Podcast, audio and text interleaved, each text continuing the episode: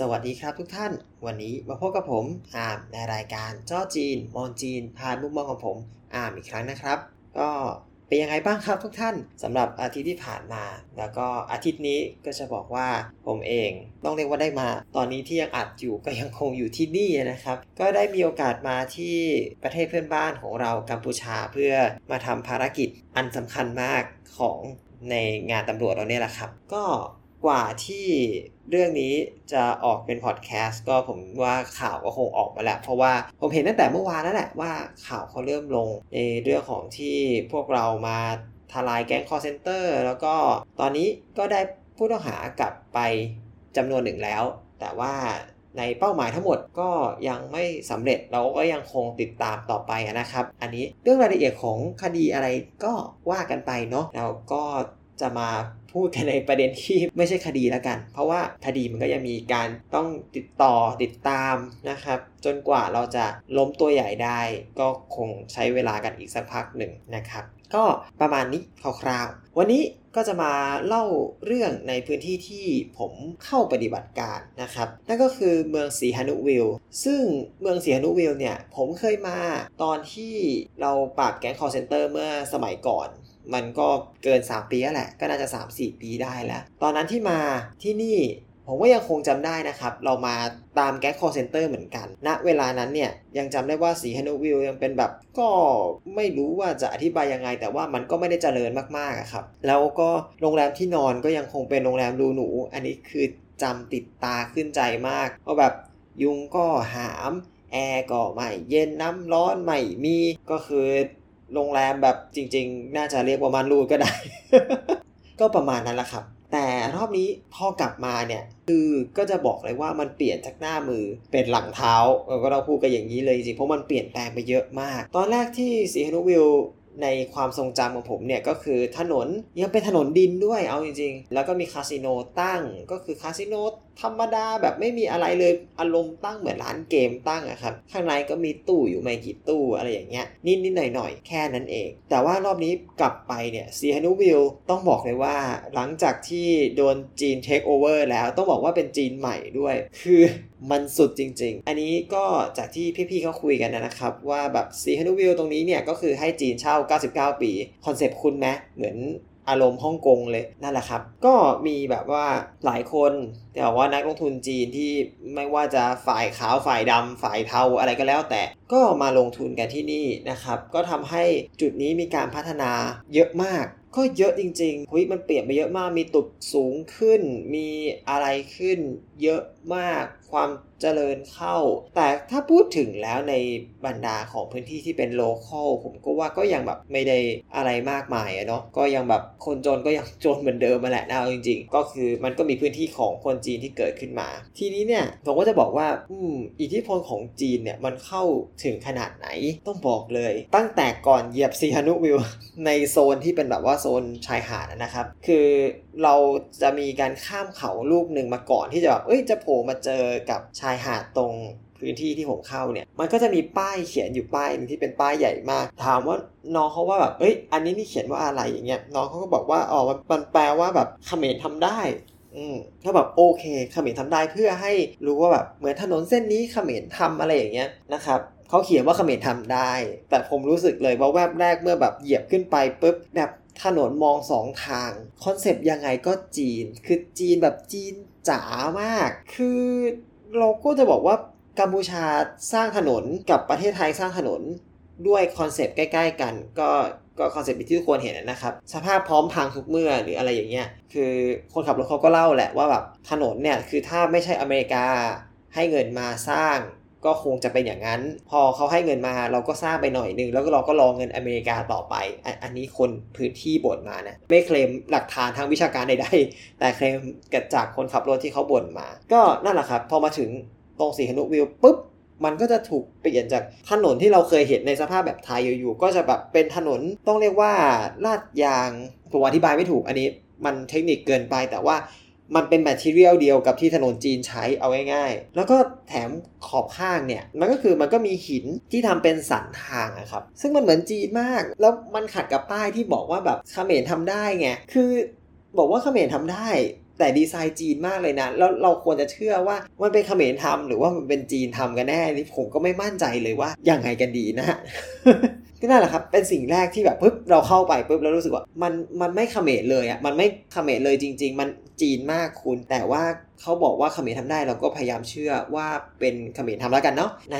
การกำกับดูแลของจีนแล้วกันเนาะเอออะโอเค จุดแรกผ่านไปพอเข้ามาถึงโซนชายหาดนะครับ อันนี้ก็จำหาดไม่ได้แต่อารมณ์ถ้าบอกว่าเทียบ ชายหาดนี้น่าจะเหมือนกับหาดวอนนะครับตรงบางแสน คืออารมณ์เหมือนจริงๆเหมือนมากเป็นหาดทรายนะครับกว้างๆแล้วก็แบบ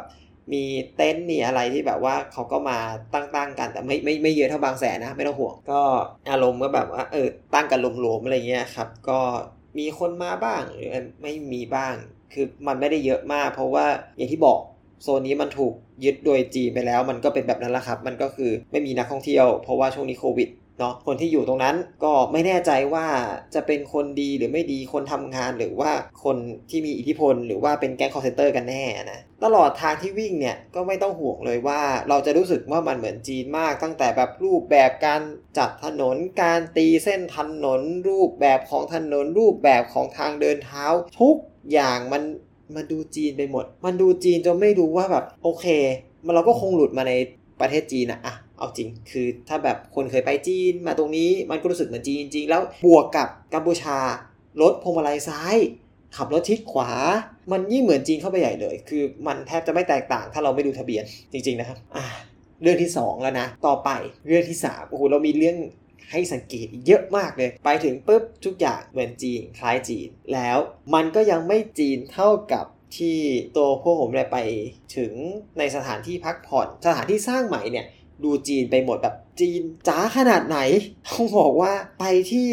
มอลหนึ่งอะตอนนี้อันนี้บอกชื่อมอลได้มันไม่ใช่ปัญหาอยู่แล้วชื่อ Prince Mall นะครับมอลนี้เนี่ยก็โอเคก็เราคิดว่าองมันเป็นห้างที่มันเกิดขึ้นในนี้ แล้วมันก็น่าจะเป็นอะไรที่แบบกัมพูชาทำก็เป็นได้หรืออะไรอย่างเงี้ยปรากฏเดินไปถึงปุ๊บสิ่งแรกที่เห็นคือพื้นที่คุ้นเคย มันเป็นหินที่คุ้นเคยเอามากๆ มัน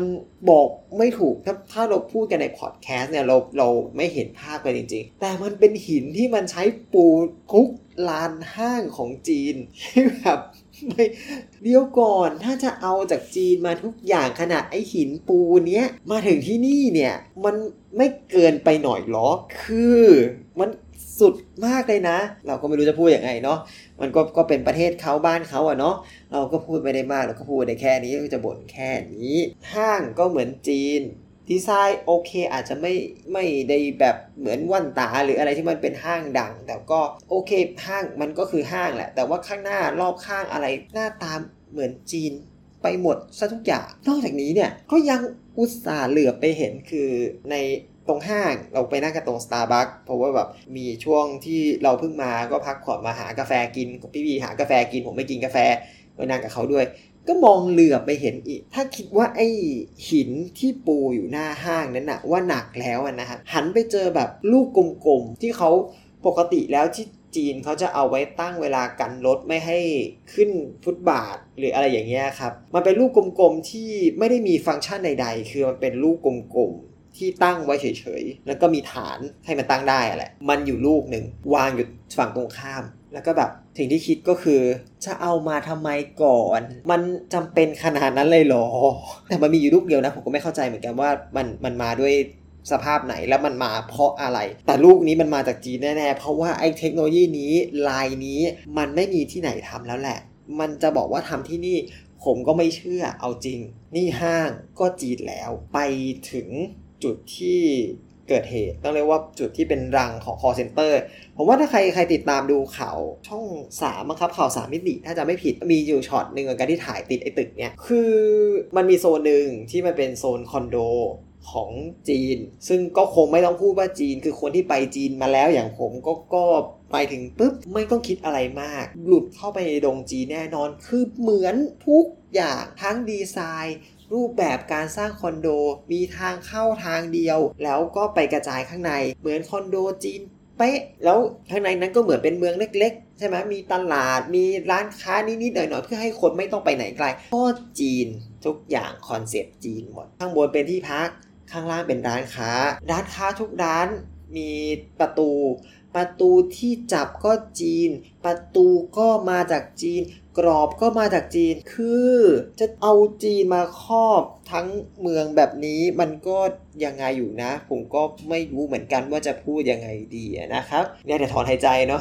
มันหลุดเข้ามาในโซนจีนมันหลุดเข้ามาในแบบว่าไชน่าทาวก็ไม่ใช่แล้วไชน่านิวทาวแล้วนิวไชน่าทาวอะต้องว่านิวไชน่าทาวแล้วกันเหมือนจีนใหม่เลยเดี๋ยวผมก็นั่งนั่งคุยกับพี่ว่าแบบเนี่ยพี่ผมไม่เข้าใจเลยครับว่าทำไมเนี่ยจีนมาแล้วต้องแบบเฮ้ย ทุกอย่างมันมาแต่จีนแล้วแบบมันทุกอย่างเกินไปนะอะไรอย่างเงี้ยไม่เข้าใจเลยว่าทำไมเป็นแบบนี้ พี่เขาก็พูดขึ้นมาว่าแบบเนี่ยก็ลองคิดดูสิ สมัยก่อนเราก็มีนะ แบบฝรั่งมาที่บ้านเรา แล้วก็มาทำศิลปะต่างๆ แบบว่าอะเดี๋ยวก็สร้างตึกสร้างอะไรใช่ไหมแล้วก็มีศิลปะแบบเอ้ย อะไรโปรตุเกสมีแบบว่าเหมือนไอ้นี่จากประเทศนั้นไอ้นั่นจากประเทศนี้คือ ในกรุงเทพเราก็มีเยอะแยะใช่ไหมก็คิดว่าอเออสมัยก่อนเราก็คงมีคนบ่นแบบนี้เหมือนกันแหละแบบโหสร้างอะไรเนี่ยคือแบบมันไม่น่าจั่วเลย มันไม่เข้ากับไทยเลยทำไมไม่สองชั้นยกถุนสูงอะไรอย่างเงี้ยมาสร้างอะไรแบบนี้ แล้วสุดท้ายมันก็จะกลายเป็นแบบเหมือนที่เรียนรู้ทางด้านวัฒนธรรม ในด้านสถาปัตยกรรมบอกว่า ถึงในเวลานี้ส่วนตัวผมเองผมรู้สึกว่าสถาปัตยกรรมจีนมันไม่ได้แบบ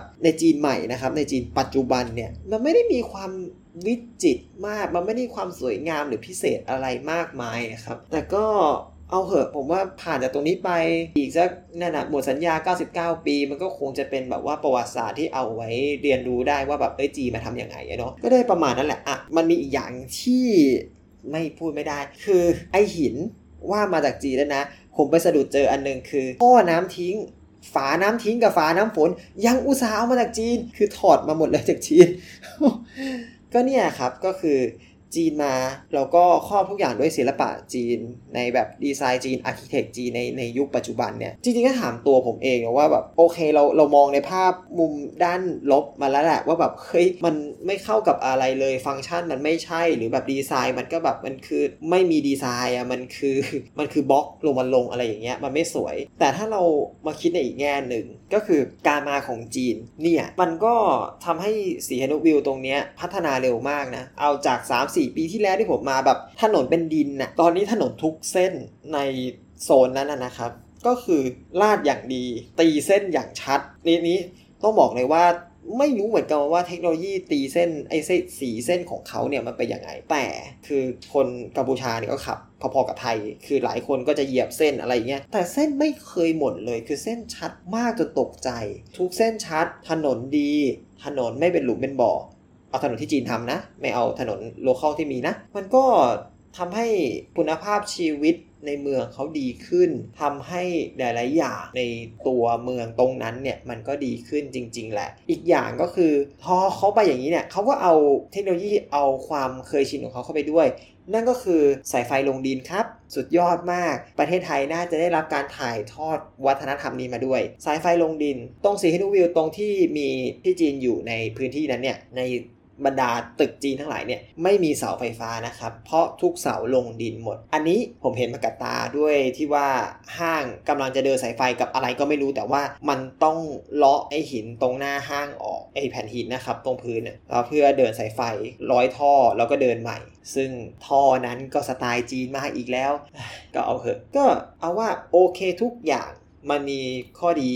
ข้อเสียเนาะ ผมว่าหลายคนก็คงจะบ่นโหทุกคนจะมองเห็นภาพ ถ้ามาถึงทุกคนจะมองเห็นภาพในที่ผมเห็นนั่นแหละว่าแบบสถาปัตยกรรมจีนไม่สวยเลยมาทำไมเนี่ยอะไรเงี้ยเออแต่ก็ทุกอย่างทุกอย่างมันมีทั้งข้อดีและข้อเสีย เอาว่าวันนี้มาโม้กันแค่นี้แหละ เรื่องเรื่องจุดนี้เนาะส่วนเรื่องคดีโปรดติดตามนะครับ ทีมงานเรายังต้องบอกว่าเพิ่งเริ่มซีซั่นใหม่กำลังจะลุยอย่างเต็มที่ ก็ผมหวังว่าพี่ๆเขาจะลุย กันให้เต็มที่เนาะทุกคนเต็มที่อยู่แล้วแหละเอาจริงไม่ใช่หวังว่าหรอกทุกคนเต็มที่อยู่แล้ว แล้วก็หวังว่า call center เราจะโดน ปราบจนเขาถอยไปกลับไปตั้งหลักใหม่ คือมันไม่มีทางหายต้องบอกก่อน จริง ๆ มันมีแต่ว่ามันขาดทุนจนรู้สึกว่ามันสร้างแล้วไม่คุ้ม มันก็จะหายไปทำอย่างอื่น คือไปทำประเทศอื่นแล้วเดี๋ยวค่อยแบบเรื่องซ่าแล้วเดี๋ยวค่อยกลับมาใหม่อะไรเงี้ยเหมือนที่เราเคยปราบปรามจนมันหายไปช่วงหนึ่งในช่วงปี 2018 2019 ได้นะครับ ก็หวังว่าเราจะกลับมาปราบปรามไปอย่างจริงจังอีกครั้งหนึ่งเราก็จะทำให้ทุกคนได้ประโยชน์จากการปราบปรามนี้